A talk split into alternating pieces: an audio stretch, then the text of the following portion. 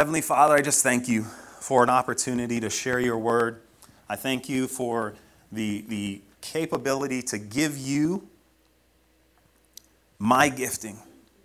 I pray that the words that I speak would be used to transform lives, to empower people, and to focus them in on what you have for this time and this season, Lord. Be with us and use me. May the words that I speak touch their spirits in a special way. In Jesus' name, amen. Amen. So, as we turn to the book of Colossians, let me set the stage for you. Um, Colossae is a church that, uh, that Paul did not found himself. It, it was founded by a man named Epaphras, and he was likely a disciple of Paul's. Paul had not visited the church at Colossae, um, but the people there, they're a, a, very diverse group of people for many reasons. Uh, there's, there's a very diverse group of ideas and values and principles that flow through Colossae. For one main reason is that the, the place where the city is situated was on a roadway to Ephesus, which was a major economic uh, hub at the time. And so, you know, back in those days, it's not like you just drove through a city on your way to the next city, right? Oftentimes, you were uh, needing to arrive, stay the night, maybe stay a few days at a city so that you had enough uh, energy and food and time and sleep and everything to get to the next city. So, uh, Colossae served as this stopping ground as a way to, for people, traders, to get to Ephesus. So you can imagine uh, if this was a major economic hub that they were trying to get through, you had all sorts of thoughts ideas, and values being driven through this space. So, Colossae is rich in ideas, they're rich in income, and they're rich in spiritual activity. They're, they were a very spiritual group, and they had a lot of different uh, beliefs when it came to their faith. One of the predominant beliefs is this idea of God being the, the, the, creator being absolutely perfect and incapable of having any contact with imperfection. And we hear that and we say, like, oh, okay, that sounds, sounds like, yeah, God, God can't be uh, around something that's imperfect.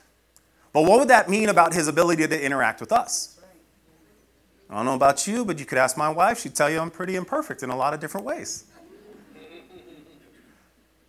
Right? And so, what that meant in the belief system in Colossae was oftentimes that, well, God can't interact with the earth, period. And so, what God did is, what they believe, what God did was create these slightly less than perfect beings that they called intermediaries that could interact with the world. So that God could, through these many different intermediaries, meet with the world so that his will could be done on earth. And so there are these many different intermediaries who are all themselves slightly imperfect so that they could touch our imperfect world and speak up to God. And so as Christianity begins to enter into Colossae, the Colossians have no problem with it. Because they look at Jesus and they see Jesus as one of these intermediaries. Oh, well, you know, through him we get to the Father. That's what he said. Yeah, we're, we're good with that. So we'll take this imperfect being that you guys are talking to us about and we'll just, you know, we'll, we'll worship God through him the same way we worship God through all the other things. And that's where it's like, mm, hold up. That's not what the word says. And so Paul is writing to this church who he has authority with because they know of what he's done in, uh, in, in the faith but he has never visited his never put his fingerprints on and he's about to set some things straight. Sometimes you, you know you got to set the record straight about what's being said in the world and some you know oftentimes we set the record straight about ourselves but more importantly we got to set the record straight about how our god is perceived. Amen? So we're going to start uh, up on the screen they'll have uh, verse 15 but i'm going to start back just a few verses uh, at verse 12 in Colossians chapter 1. and giving joyful thanks to the Father who has qualified you to share in the inheritance of the holy people in the kingdom of light. For he has rescued us from the dominion of darkness and brought us into the kingdom of his Son, in whom we have redemption and forgiveness of sins. Now, church, let me just pause. Who are we talking about here? Jesus. Who are we talking about here? Jesus. Jesus. It's very clear. Paul's talking about Jesus, he's talking about the Son, and then he continues on to say, He is the image of the invisible God, the firstborn of all creation. For by him all things were created, both in heaven and on earth, visible and invisible, whether thrones or dominions or rulers or authorities. All things have been created through him and for him. He is before all things. In him, all things are held together. He is the head of the body, the church. He is the beginning, the firstborn from the dead, so that he himself will come to have first place in everything. For it was the Father's good pleasure for all fullness to dwell in him. Through him to reconcile all things to himself, whether things on earth or things in heaven, having made peace through the blood of his cross. Now, for some of you right now, you're like, I'm good. I got the word, I'm good, I'm full. Because that is a good word, guys. This is a powerful passage of Scripture on the supremacy of Christ, on the incomparable nature of who our risen Savior is. Not one of these imperfect intermediaries, but the perfect representation of God here on earth for us. So let's dive deeper into this, this passage of Scripture here. It starts off by saying the Son is the image of the invisible God. Now, when we think of image, we, we, we often think of something close to the real thing, but not quite really it. Like that's, that's you, you know, you look at a, a father and a son, and you're like, oh, I can see your father's image in you. But the father isn't, or the son isn't exactly like the father, right? Or, or I think of my kids when, when we go to the movie theaters, right? And we're going to see one of their uh, little superhero movies. And they always have at the movie theaters now these big carve out images of whoever the superhero is. You know, I think of the last couple we went to go see the, the Little Mermaid movie and uh, the, the Spider Man movie, right? And what do the kids all do? They run up to the image and they're so excited to be seen next to the image because, because they've been looking up to the image and they, they, they enjoy the image and the, the image entertains them. And what do they want to do after we watch the movie? They want to take a picture, right? They want to take a picture with the image and then they want to get the costume. They want to get the costume so that they can be in the image. They, they want to look just like their hero on the screen. And then they'll run around and they'll take on characteristics of the image. Oh, well, daddy, you're Hulk because you're the biggest. And, and mommy, you're, you're uh, Gwen because you're the prettiest. And, and I'm Miles because I'm the fastest. And, and they take on the characteristics of the image that they saw and they want to live it out in the world. And it's fun. But, church, let me tell you, that's not the image that we're talking about when we talk about Christ and the Father. The image, the, the word that's used here for image is like a coin press. It's like a coin press. It's an exact reproduction of that which it was made to identify. See, I'm not a coin collector. I don't know if any of you in here are, but if there is a, a, a coin, a golden eagle coin, there, there's a press that, that is made to only produce this exact image upon the metal. That's the level of image that Christ is of God. He is the exact reproduction only. And here's the best part this ain't a coin that you can walk into Disneyland and just drop your penny in and have the image remade. Christ is the only one. He is one of one. If he was a coin that was out there looking, he is the rarest of them all, the only one to come down from heaven into our earth. Unlike all these intermediaries that were imperfect beings, imperfect copies of who God was, as Colossians believed, uh, Jesus, Paul is making very clear no, no, no, no. You're, you're, you're missing it. You're missing it. He is the exact representation, He is the archetype, the stamp that makes the impression on the coin. Christ is the one represent representation of God, the exact physical image of God for us. What does the Bible go on to tell us? It goes on to tell us that Jesus is the firstborn over all creation. He is the firstborn over all creation. And, and now, if you get into the world and somebody wants to start to argue with you, like, oh, Jesus is the firstborn of all creation, how do I got like 19 chapters of genealogies about him then?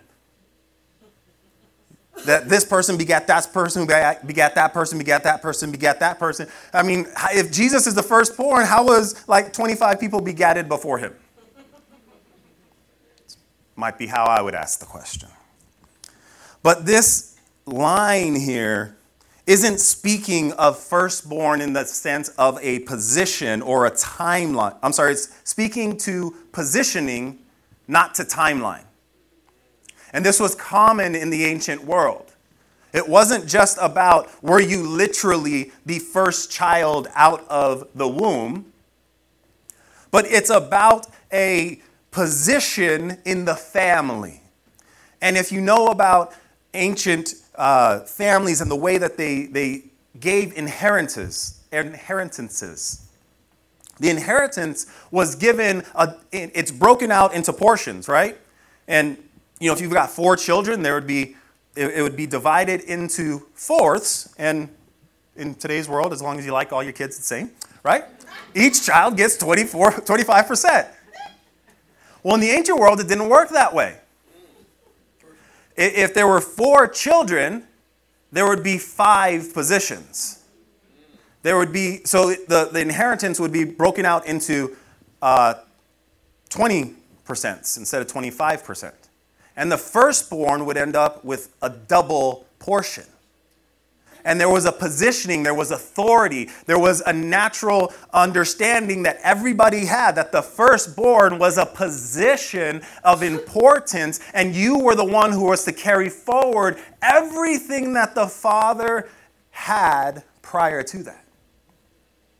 So, Jesus being the firstborn is about his position, not his timeline. And in case you need some biblical referencing for this idea that position and timeline don't always line up around uh, being the firstborn, you can take note of Psalm 89 19, where we're speaking of David, and God says, once you spoke in a vision to a faithful people, you said, I have bestowed strength on a warrior. I have raised up a young man from among my people. I have found David, my servant. With my sacred oil, I have anointed him. I have given him a position. My hand will sustain him. Surely my arm will strengthen him, and I will appoint him to be my firstborn, my most exalted of kings of the earth. Now, David wasn't the first king. David wasn't the firstborn. David, in his own family. But God says, I will appoint him. I will give him a position based on my anointing my hand on him. I will give him the position of firstborn. And that's the same manner that we, we see Jesus being referenced as the firstborn here in Colossians. So as we continue on, Jesus, uh, it, back in Colossians, we see one of my, my most favorite passages in Scripture. I love all of Colossians. It's so good. It, it just it's focused on Jesus like all the time. Uh, so it's just powerful. But it says, "For in Him all things were created. Say all things. All things, things in heaven and on earth, visible and invisible, whether thrones or powers or rulers or authorities, all things have been created through him and for him. All of it. Church, we get so caught up in who's going to be the ruler, who's going to be in authority. What, what, what, what's my title going to be? How are they going to reference me? Am I important? Am I on the right side of the people who won, who were told that we are important now?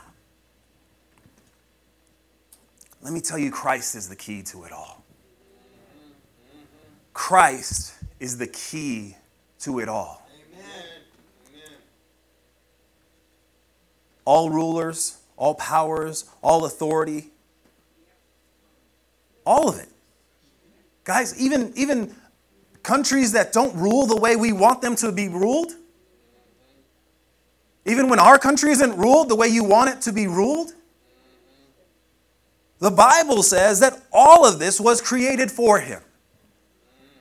It was created through him. God is sovereign over all of it.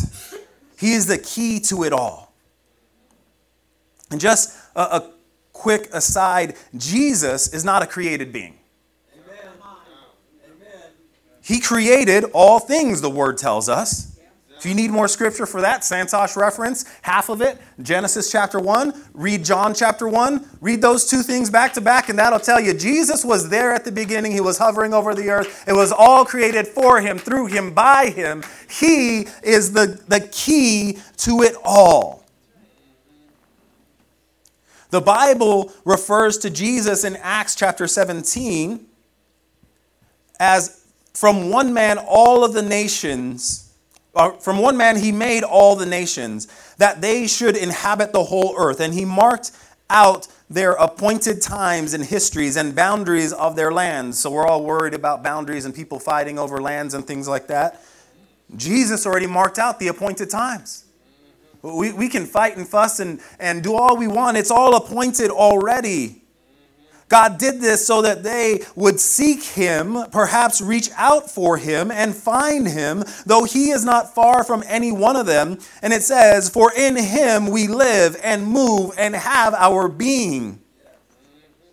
As some of your own poets have said, we are his offspring. Offspring. He was before all things, and in him all things hold together. It's the next portion of scripture there. He is before all things, and in him all things hold together. And, church, let me just tell you stop trying to hold it together. Stop trying to hold it together, church. You were never meant to. We get ourselves in so much trouble when we try and hold it all together because what's pulling you from side to side was never yours to bear. It was always for Him to bear. Amen. But we try and hold it in. We try and be the one that, that's going to make it work. But Scripture says that He's the one who holds it together. Exactly. We find that Jesus is referred to in Ephesians as the chief cornerstone. Ephesians chapter 2 says, Consequently, you are no longer foreigners and strangers, but fellow citizens and God's people, and also members of his household, built on the foundation of the apostles and prophets, with Christ Jesus himself as the chief cornerstone. In him, the whole building is joined together and rises and becomes a holy temple in the Lord. And in him, you too are being held together to become a dwelling in which God's, God lives by his Spirit.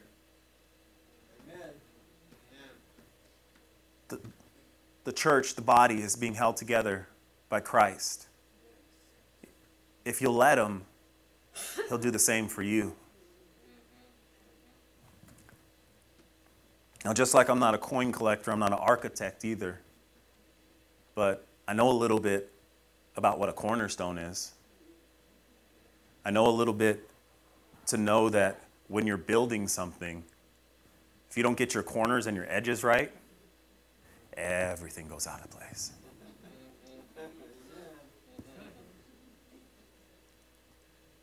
And I believe, if anybody's a mason in here, like a builder, uh, you, you could tell me if I'm wrong, but I believe, especially in older architecture, if you, if you remove a cornerstone, you run the risk over time of the entire building falling.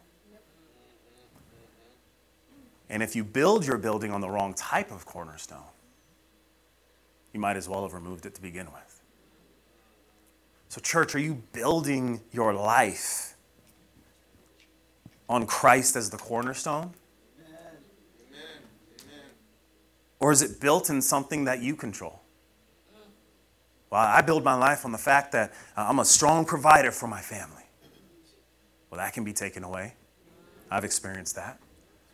Well, well, well, I build my life on the fact that, that I, I have this position in the church. That can be taken away. I've experienced that too. Well, well I, I build my life on the fact that, that I have this relationship. We've all seen those taken away. What's your life built on? And if it's not Christ,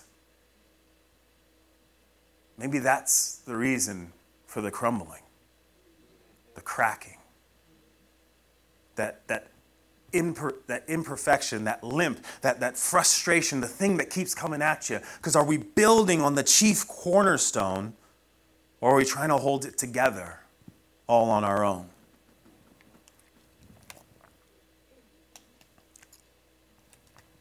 Colossians then goes on to say, and he is the head of the body the church, the beginning and the firstborn among the dead, so that in everything he may have supremacy.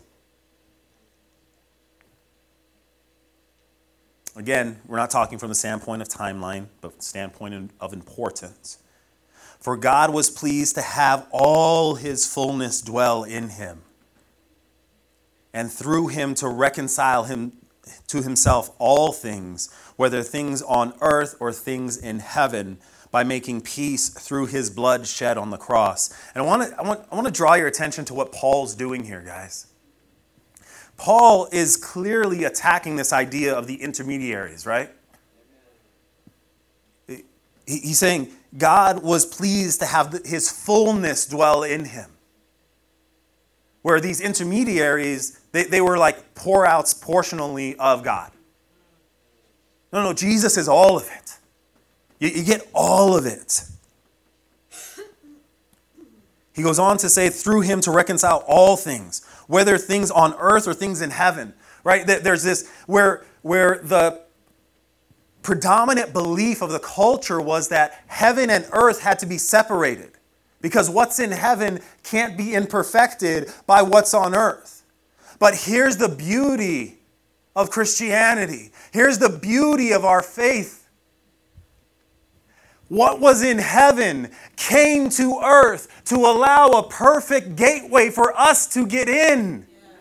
We couldn't get there on our own because our imperfections were too much to bear and we couldn't be in God's presence. But when God looks at us, He doesn't see my imperfection. He doesn't see my short temper. He doesn't see my, my inability to continually do exactly what He's called me to do. When He looks at me, He sees the blood of Christ poured over me. And in that, He sees perfection. And in that, he says, Well done, my good and faithful son. Come and enter in to your master's presence. Not because of who I am, but because I've chosen to sit under the blood of Christ. And to allow that to be my entry point. See, what, what was trying to happen with these intermediaries is hey, maybe we can be good enough. Maybe we can deny the flesh enough so that we can at least like attain to maybe that middle level where I'm not perfect, but I'm pretty darn close, so maybe I can help you out here, God.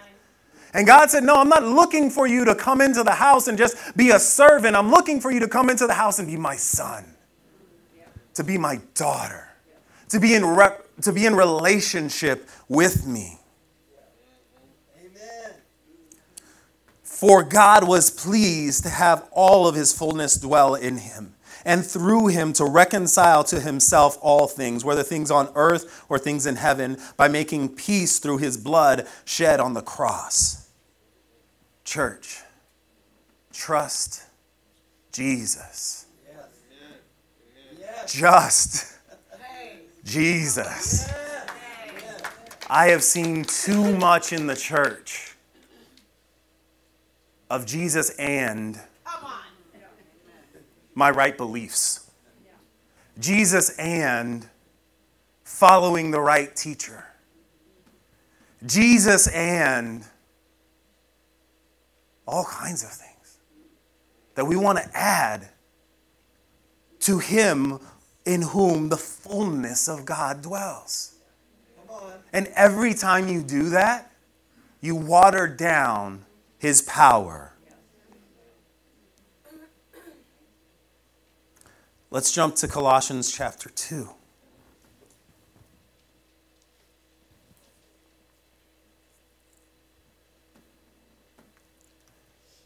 Verse 9. For in Christ, all the fullness of the deity dwells in bodily form. Amen. Again, I don't know what I don't know what your your your intermediaries' beliefs are. But in Christ, the fullness of all the deity lives in bodily form. And in Christ, you have been brought to fullness. He is the head over every power and authority. Realize, church, that there is no substitute for Christ. Amen. That in Him we have all that we need. Amen. And what happens is when believers begin to drift into worldly living, that they're taken prey by man made systems. And it's usually because they think that Jesus isn't sufficient to supply something that they need. So they turn to the world. They turn to themselves. It's what we do when, we're, when we try and hold it together on our own. Do you realize this? If I look at what the scripture says, that in the fullness of God, Jesus, or Jesus dwells, the fullness of God dwells within Jesus. Amen. And his blood shed on the cross makes you full. And you have access to the throne through God, and He is the one that holds it all together. Do you realize that if you try and hold it all together, what you're doing is ripping Christ off the cross and telling Him His sacrifice wasn't worthy enough? I need to be the one to get up there and burden myself with this pain because I want to hold it all together and I won't trust in God. That's not how it was meant to be, church he says for us to lay it down on him. With Christ, you lack nothing.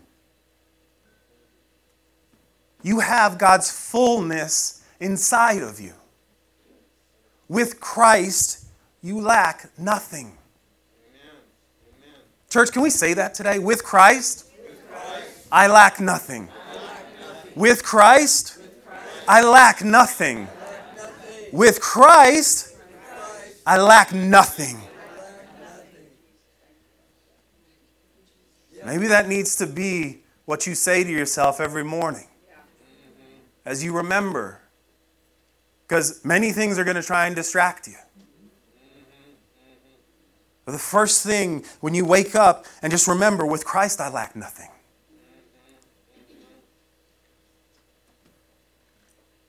we speak so many things over ourselves every day. Well, that was dumb, Jason. Oh, how'd you do that? Way to go, Purvis. I say that to myself all the time. Way to go, Purvis. I can't. I've started talking to my kids when I hear them say, I can't. You, you can't, or you haven't figured out how yet.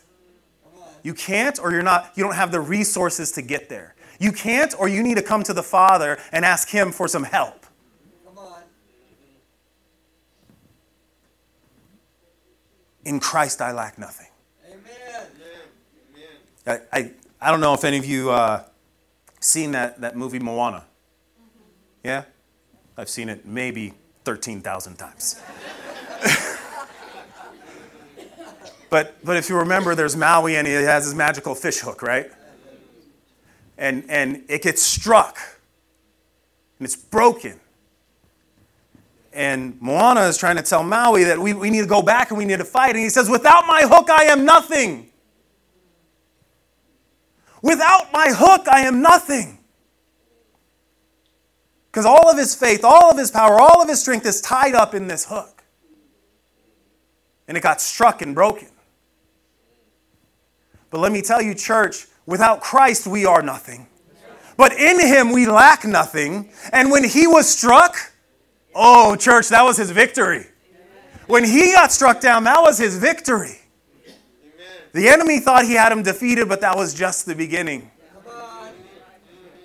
With Christ, you lack nothing. And, and Paul says specifically that uh, you have been given, you have been brought to fullness in Christ. And this word fullness was used by the false teachers there in Colossae. It was used uh, to denote that there was a divine nature distributed amongst these numerous intermediaries between God and the world. And Paul was making very clear no, no, no. Christ is the fullness, He has all of it. He's got it all. You don't, you don't need to, to try and pour out a little bit from each one of these intermediaries. I have full access to the Father.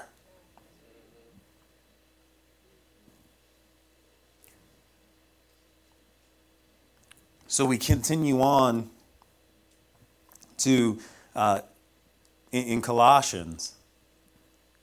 And it says, having ch- canceled the charge of our legal indebtedness, which stood against us and condemned us. Let's pause there for a second. Legal indebtedness that stood against us and condemned us.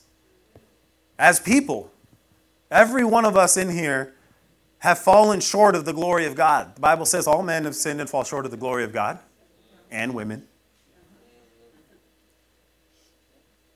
No single one of us could reach God on our own.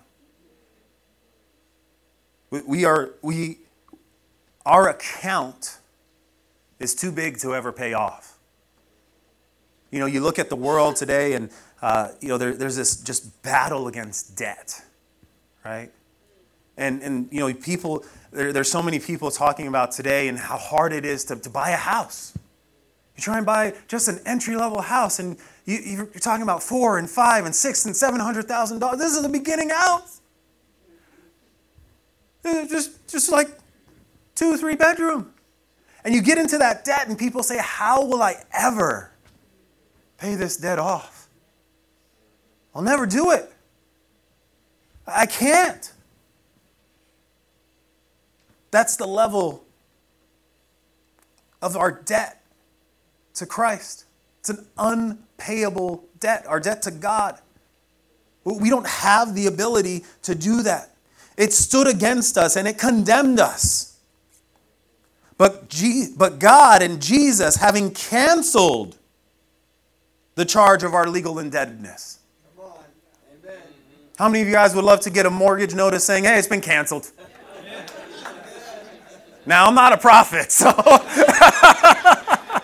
but I'd like to receive it. The debt's been canceled. I can't do that to your mortgage, but Jesus did it to your sin account. He's taking it away, nailing it to the cross. And you live on Christ's account. You live in Christ's bank account. You, you don't live in your own bank account. You, you don't live on, on what you did, you live on what He did. And there is no debit large enough that you could take out that would invalidate what He already did for you. So we get to live in Christ's account. In, and that, that's twofold, by the way, church. We get the benefit of living on his account. But there's a responsibility when you live on someone else's account, right? There, there's something that you owe unto them for allowing them to, to press you through their account. There's a manner that you should represent them when you go out into the world, right? Because when, you're putting that out there, it's their name on the line, not yours. So, church, let me, let me challenge you with how do we live on Christ's account? Because the eyes of the world are upon us. How are we holding ourselves accountable to the account that we're on? Are we living in a way that glorifies him? Romans 5:20 says, "We are therefore Christ's ambassadors, as though God were making his appeal through us. We implore you on Christ's behalf, be reconciled to God. God made him who had no sin to be sin for us, so that in him we might become the righteousness of God."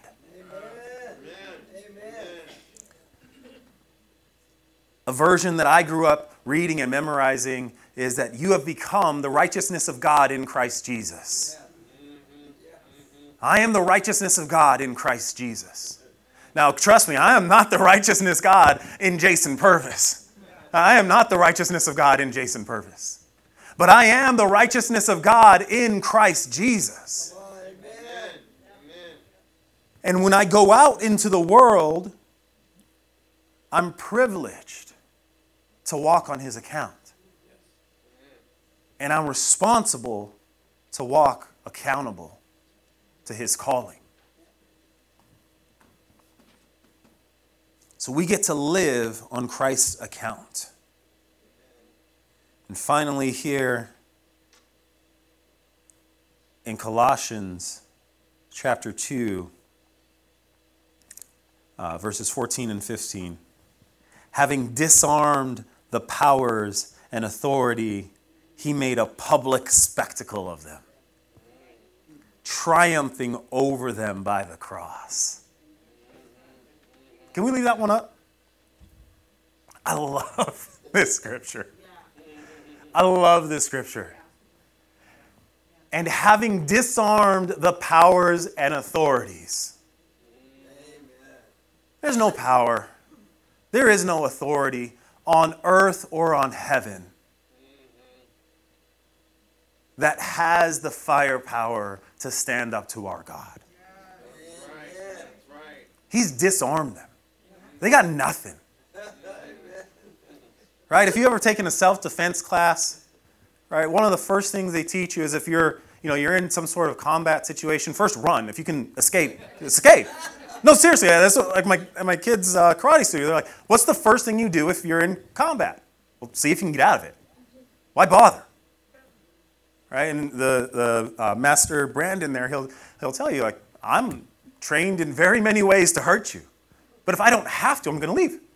So what does the Bible tell us, right? Flee temptation? Sounds about right. But if you can't, if you're actually in, in battle, what's the next thing? Disarm the individual If they've got something that's threatening to you, get it out of their hands if possible. That Jesus took away all the weapons that the enemy has against you. Oh, well, that thing that you did way back then, remember? No, no, no, that weapon invalid, gone. You don't even hold it anymore, devil. You're shooting blanks. Having disarmed the powers and authorities this, this is where my humanity comes out, and I just love this part. He made a public spectacle of them. He embarrassed them. Jesus didn't just like, oh, we won, okay, bye guys. No, no, no. He, he makes a public spectacle of what the enemy tried to do in your life by nailing it to the cross. There, there, the imagery that's being painted here by Paul is the image of a, a Roman victory parade. Y'all know the Romans were not humble people. They, they were not just like, hey, we, we won, we rule here now. Y'all just continue doing what you want to do. No, when, when a Roman general conquered a city, they threw a parade. We talk about these ticker tape parades, right? When, when you know somebody's going to win the Super Bowl here in a, in a couple of months, and then a month later in their city, there's going to be a, a parade all through the main street of town. This is what the Romans did. The Romans, uh, they, they had a parade through the center of town. And you know what they did? You never kill the king. When you capture a city, if possible, you don't kill the king. You actually capture him and you parade him down the street. This is your king, and we are ruling over this land now. That's what Je- that's the language that Paul is using when he says he canceled your indebtedness, he disarmed the powers and authorities, he made a public spectacle of them and he nailed them to the cross. Amen. Amen. That's the beauty of the cross. Amen. What the enemy tried to do to break Jesus was literally his victory point in the in the war. So, what is the enemy trying to use to break you? What is he trying to, to wear you down on? Where is he trying to separate you from God? Perhaps that is literally the point that God wants to use to launch you into your victory. Because, friend, you live in victory. Because you live on Christ's account. You live in victory. Walk that way. Speak that way. Believe that way. That God has victory for me. I may be in the midst of the battle today but victory is yet to come. I may see a weapon coming at me, but God's already disarmed it. You live in victory.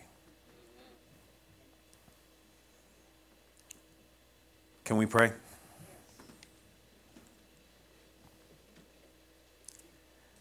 Jesus, I thank you for your victory on that cross. I thank you that you fought the battle that I could never win. You paid the debt that I could never pay.